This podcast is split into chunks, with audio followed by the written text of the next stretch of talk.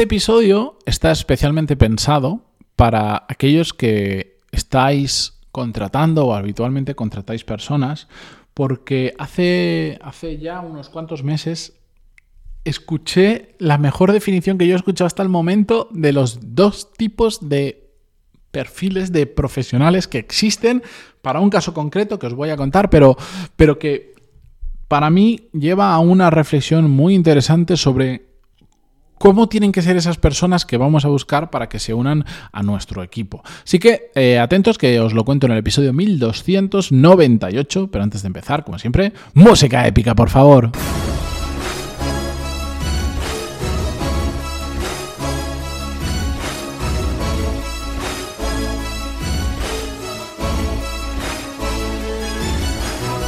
Muy buenos días a todos, bienvenidos, yo soy Matías Pantaloni y esto es Desarrollo Profesional, el podcast donde hablamos sobre todas las técnicas, habilidades, estrategias y trucos necesarios para mejorar cada día en nuestro trabajo.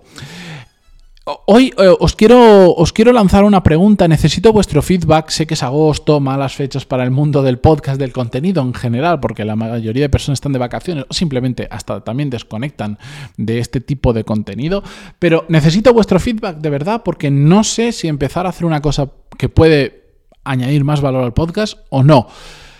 Esto ya lo he grabado, lo había contado al principio y lo que estoy haciendo es regrabarlo de nuevo y deciros... Mm, lo voy a poner al final, así voy directamente con el episodio ya. Y quien esté interesado en darme una pequeña mano, eh, que se vaya a los últimos minutos del podcast, donde ahí os contaré en detalle qué es lo que quiero hacer y por qué necesito vuestro feedback. Mm, mientras tanto, vamos con el episodio, a lo que habéis venido hoy, ¿de acuerdo? Bien. hace unos, diría unos meses, pero igual ha pasado un año y medio tranquilamente. Una persona a la que yo le tengo mucho aprecio como profesional es uno de los de los grandes emprendedores y bastante reconocido en, el panorama español porque ha montado empresas muy grandes por las que yo creo que todos todos en algún momento de nuestra vida hemos utilizado, por ejemplo, para buscar trabajo. Lo voy a dejar ahí como misterio, pero bueno, em, creo que todos conocemos Infojobs. Eh, la cuestión es que eh, escribió una cosa en, Twitter. Yo tengo la suerte de conocerlo personalmente. Es una persona extraordinaria, una mente, un, un loco brillante que le llamo yo. De estos que son genios, pero después también están como una cabra para bien. La cuestión es que em, en Twitter, que sigo poquita gente en Twitter, pero él es uno de ellos, Em, decía algo así como que cuando él salía a buscar eh, eh, gente senior para crear empresas nuevas, porque él constantemente está montando nuevas empresas y poniendo gente para que las gestione, porque él no es buen gestor. Él, es buen iniciador, pero no es buen gestor. Entonces, cuando llega esa parte de gestión, cuando contrata gente senior, decía, hay dos tipos de senior. Los podemos categorizar en dos. Los que se arremangan la camisa y los que salen a comer. Y evidentemente decía, y yo los que busco son los que saben arremangarse la camisa. Y cuando lo leí, no pude estar más de acuerdo porque es una reflexión que yo con, otras personas he estado haciendo durante, durante unos cuantos años ya, cuando hemos estado contratando gente, de entender los tipos de perfiles que hay.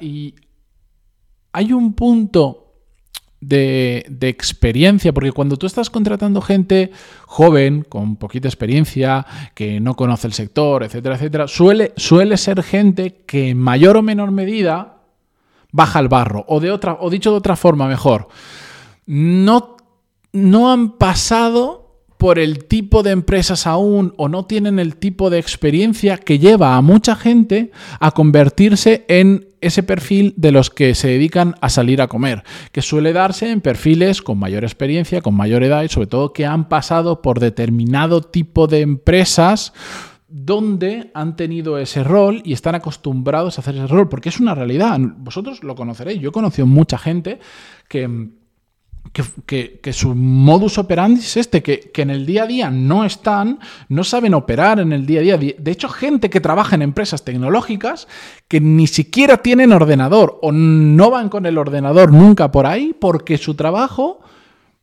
porque realmente el trabajo lo exige o porque ellos lo interpretan de esa manera, que eso es lo peligroso, consiste en salir a comer con gente, en hablar con mucha gente, tener muchas reuniones, pero no sentarse en un ordenador a ejecutar cosas. Que en muchas ocasiones esto es absolutamente necesario.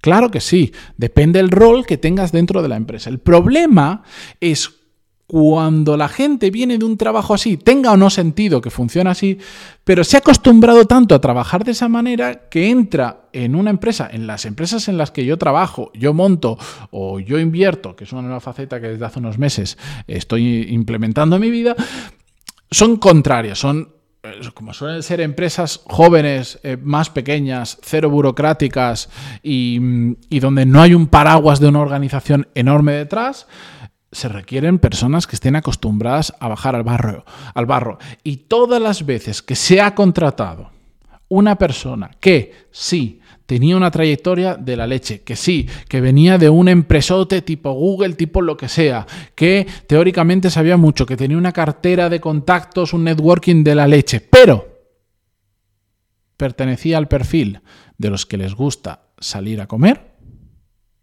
de los que su trabajo consiste en salir a comer, no han funcionado. En cambio, mucha gente sin esa experiencia, sin ese currículum, sin ese nombre de empresas detrás, pero que sí que saben bajar al barro y, mm, se meten manos en, en harina donde haga falta, funcionan por el tipo de empresa en el que estoy. Estoy seguro que hay otro tipo de empresas donde esos que salen a comer son muy necesarios. Pero lo importante de esto no es decir unos son buenos y otros son malos, para nada. Lo importante es entender, porque este, este error lo he visto cometer tantas veces que me da mucha rabia que todavía siga ocurriendo, es entender el tipo de empresa en el que estás y el tipo de esos dos perfiles, por hacer una gran categorización, dejarlos solo en dos grupos, que necesitan la empresa. Es un error pensar que esos que les gusta salir a comer cuando digo les gusta salir a comer es que su trabajo consiste en ese tipo de mamoneo que le llamo yo. A mí también me gusta salir a comer, pero hago muchas otras cosas.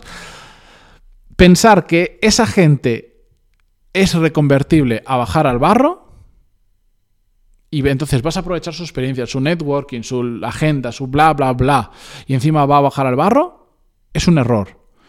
¿Por qué no? Porque se vive tan bien y tan cómodo saliendo a comer que las primeras veces que tienen que bajar al barro te das cuenta que les cuesta y que no quieren, que no quieren, que no es lo suyo. Ya se han acostumbrado a otro tipo de vida. Es como si yo ahora me pasara 10 años trabajando una hora al día y alguien me convence para meterme en una empresa en la que tengo que trabajar 14 horas al día, la probabilidad de que eso funcione, ¿cuál es? Muy baja. Porque ya llevo mucho tiempo acostumbrado a un ritmo de trabajo muy tranquilo. Es un ejemplo exagerado, pero para que lo entendáis, pues esto pasa exactamente lo mismo. Si tú un tío que está, que está acostumbrado, que su trabajo consiste en quedo a desayunar con este, después voy a esta reunión, después vamos a comer con no sé quién para abrir un posible contacto, y después no sé quintos, y, y por la noche tengo un evento en el club de golf, y no sé cuánto, y pasado ta ta ta ta, y ahora me cojo un avión y me voy a no sé dónde, porque tenemos una, vamos a un, eh, a, al Startup Summit, o al no sé qué, o al evento súper grande de no sé cuánto, porque vamos a abrir muchos contactos de no sé cuánto, si a esa persona ahora le pides, oye no, quédate delante del ordenador, mm, haz estos cálculos, empieza a escribir a todo este mundo, no sé qué, pa, pa, pa, colapsan. Ya lo he visto, lo he visto un montón de veces. ¿Habrá casos que podrán hacerlo, esa reconversión por, por, fuerza mayor?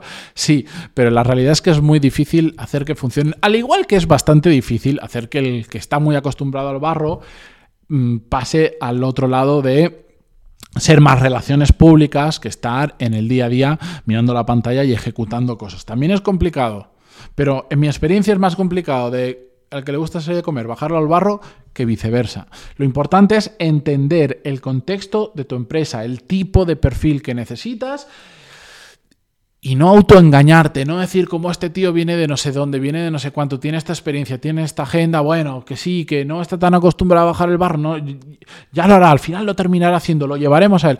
Es una engañufla. No funciona en mi experiencia y ya lo he visto muchas, demasiadas veces, como siempre digo, no funciona. Y encima suelen ser perfiles, por, un, por lo que sea, suelen ser perfiles caros qué importante es entender realmente el perfil, no solo esto, sino muchos otros temas que realmente necesitas para meter en tu equipo para que las cosas funcionen, la curva de aprendizaje sea más fácil, para que haya retención, para que esa persona dure en la empresa y bla, bla, bla. Pero bueno, simplemente quería compartiros esto, esa teoría de gente que baja al barro eh, y se remanga la camisa o gente que sale a comer, me encantó es muy exagerada, lo divide todo el mundo en dos personas y evidentemente hay mucho matiz por medio, pero creo que ayuda muy bien a entender que es importante saber el perfil que tienes que contratar y no intentar eh, autoengañarte y, cometer el error que, como os digo, he visto muchas veces.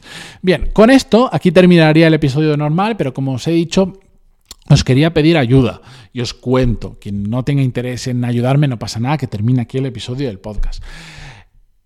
Spotify permite desde hace poco en España, eh, por, lo menos, y no en todos los países, subir el podcast en vídeo.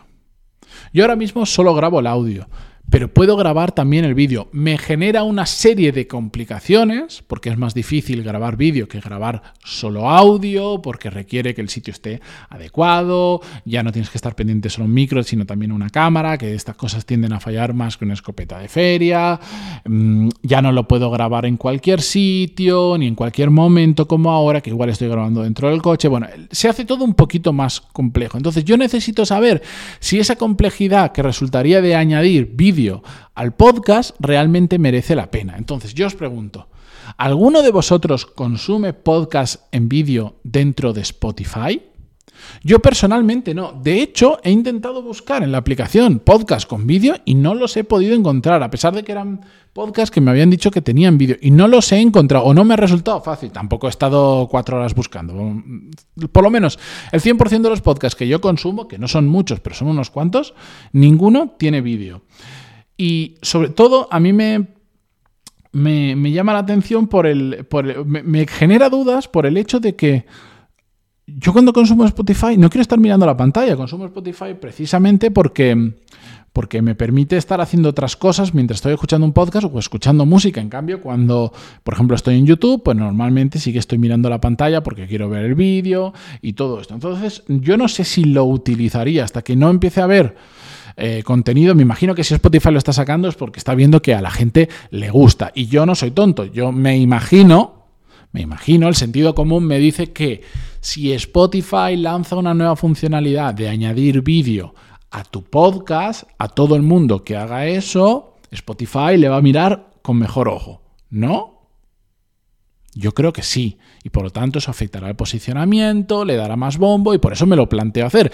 ¿Cuál es el problema?